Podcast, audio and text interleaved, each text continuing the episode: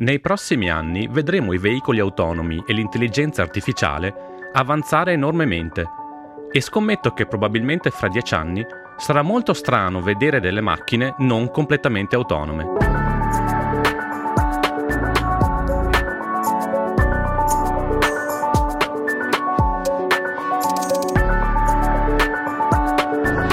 L'intelligenza artificiale sta entrando sempre di più nella nostra vita. Ad esempio, permettendo il riconoscimento facciale, la lettura o la traduzione di testi scritti, ma anche e soprattutto la creazione di veicoli che sono in grado di muoversi autonomamente. Gli incidenti stradali oggi sono la terza causa di morte al mondo. In questo scenario, l'uso di veicoli autonomi affidabili può salvare milioni di vite ogni anno. Ma possiamo veramente fidarci?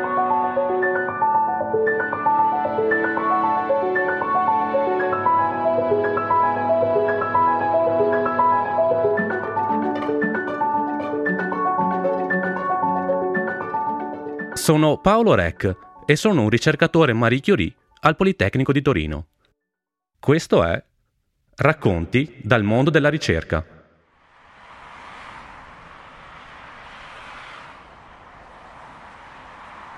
In questo episodio parleremo dell'affidabilità dei veicoli autonomi.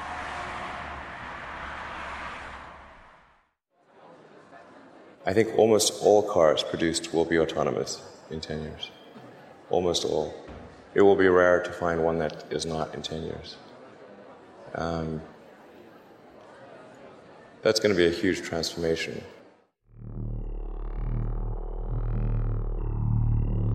La citazione di Elon Musk, fondatore di Tesla e di SpaceX, mi fa pensare che in effetti le nostre automobili sono sempre più automatizzate e fra pochi anni la maggior parte dei veicoli nelle nostre strade, ma anche nello spazio, saranno guidati da sistemi di intelligenza artificiale. Non ci sono dubbi sul fatto che il prossimo grande passo nell'industria automobilistica sarà la guida autonoma. L'intelligenza artificiale, infatti, è ormai abbastanza matura per riuscire a imparare come si guida. Le moderne reti neurali riescono a identificare gli oggetti che circondano il veicolo e a capire quali siano le azioni da intraprendere per evitare incidenti. Ma ci possiamo veramente fidare? Siamo pronti a mettere la nostra auto e la nostra vita in mano ad un sistema di intelligenza artificiale? Ecco, non ancora.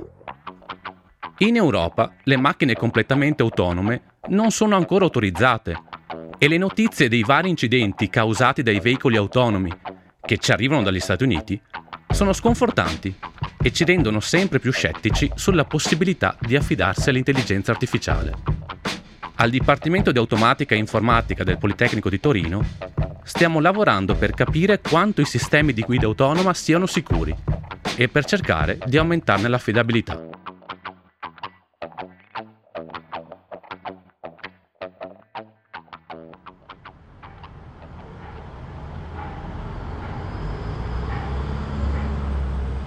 Si stima che l'uso su larga scala della guida autonoma ridurrà il numero di incidenti stradali di due o tre ordini di grandezza.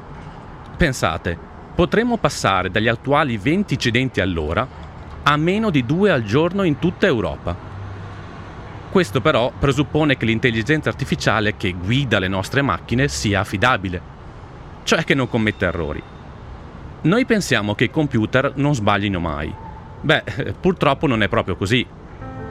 Le reti neurali sono algoritmi probabilistici che danno la risposta corretta più del 90% delle volte. Ma sbagliano anche loro. Meno di noi, ma sbagliano. Lo scopo della nostra ricerca è capire perché sbagliano e fare in modo di evitarlo. E non è finita qui. Anche se l'algoritmo, il codice che viene eseguito, fosse perfetto, l'hardware fatto di transistor può sbagliare. Delle interferenze esterne l'uso eccessivo o l'invecchiamento, la temperatura o anche l'impatto con particelle cosmiche e neutroni possono cambiare i valori memorizzati o il risultato delle operazioni fatte. Pensate a un computer che sbaglia. Sembra impossibile, eppure il tasso di errori dei computer oggi è altissimo e sta diventando un problema. Soprattutto se a sbagliare è un veicolo autonomo. Noi stiamo lavorando per evitare che questo possa succedere.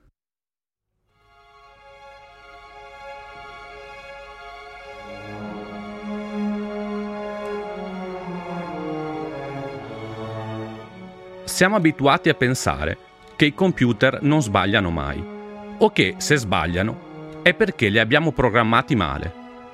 In realtà non è proprio così. I transistors, che sono degli elementi base dei computer, praticamente degli interruttori piccolissimi, sono molto fragili. L'impatto con particelle subatomiche, come i neutroni, i protoni o con i raggi cosmici, può far accendere o spegnere inavvertitamente uno o più transistor. Questo vuol dire che alcuni valori memorizzati o il risultato di qualche operazione non è quello corretto e il computer non potrà che darci una risposta sbagliata. Questi errori sono tutt'altro che rari. Noi pensiamo che il corpo umano sia fragile alla radiazione, ed è vero, ma i computer sono molto più fragili di noi.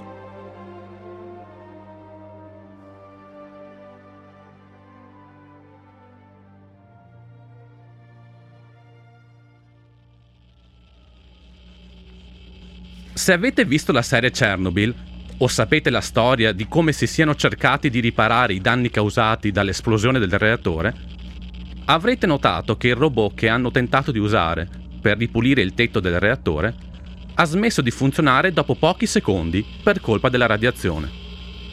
Gli esseri umani, invece, potevano rimanere fino a 10 minuti in quel tetto senza avere effetti collaterali. Ma non serve un evento catastrofico come l'esplosione di un reattore perché i computer sbaglino.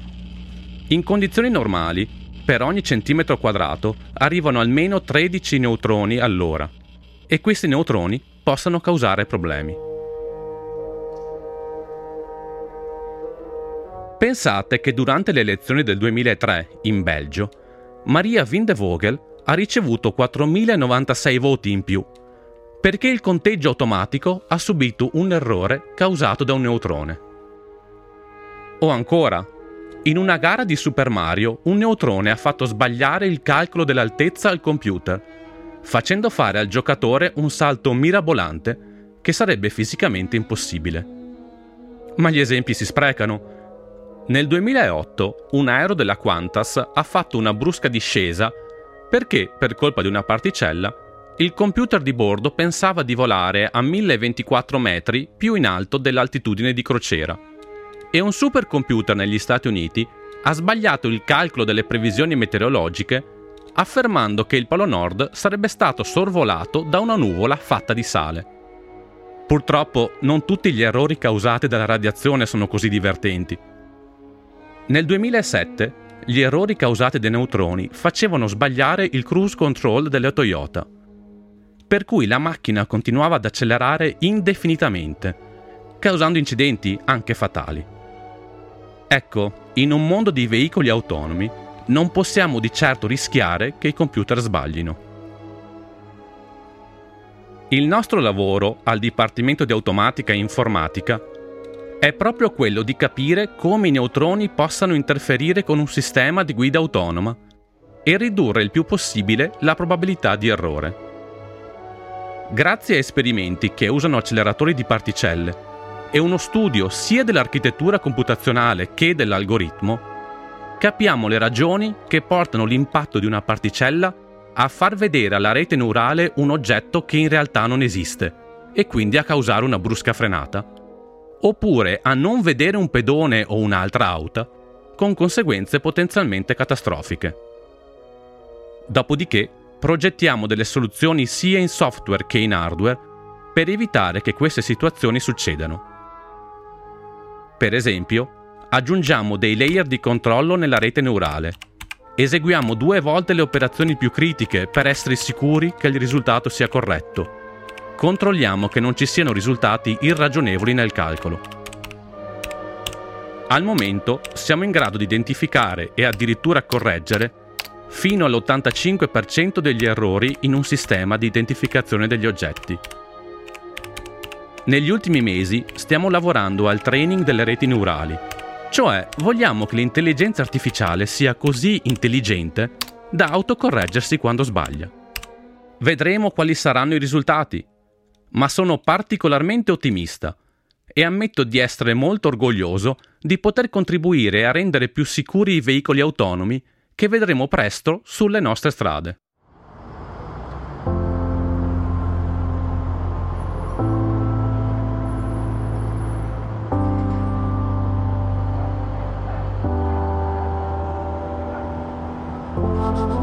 Nei prossimi anni, la speranza è di riuscire a creare delle reti neurali che siano a prova di neutrone, cioè che riescano a dare la giusta direzione al veicolo anche se alcuni valori sono stati corrotti dall'impatto con particelle.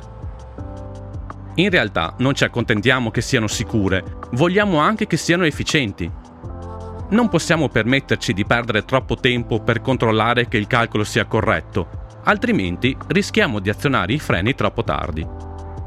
E non possiamo neanche mettere due o tre dispositivi in parallelo per confrontare i risultati, perché costerebbe troppo. Chi sarebbe disposto a spendere 5-6 mila euro in più per raddoppiare l'elettronica della propria auto?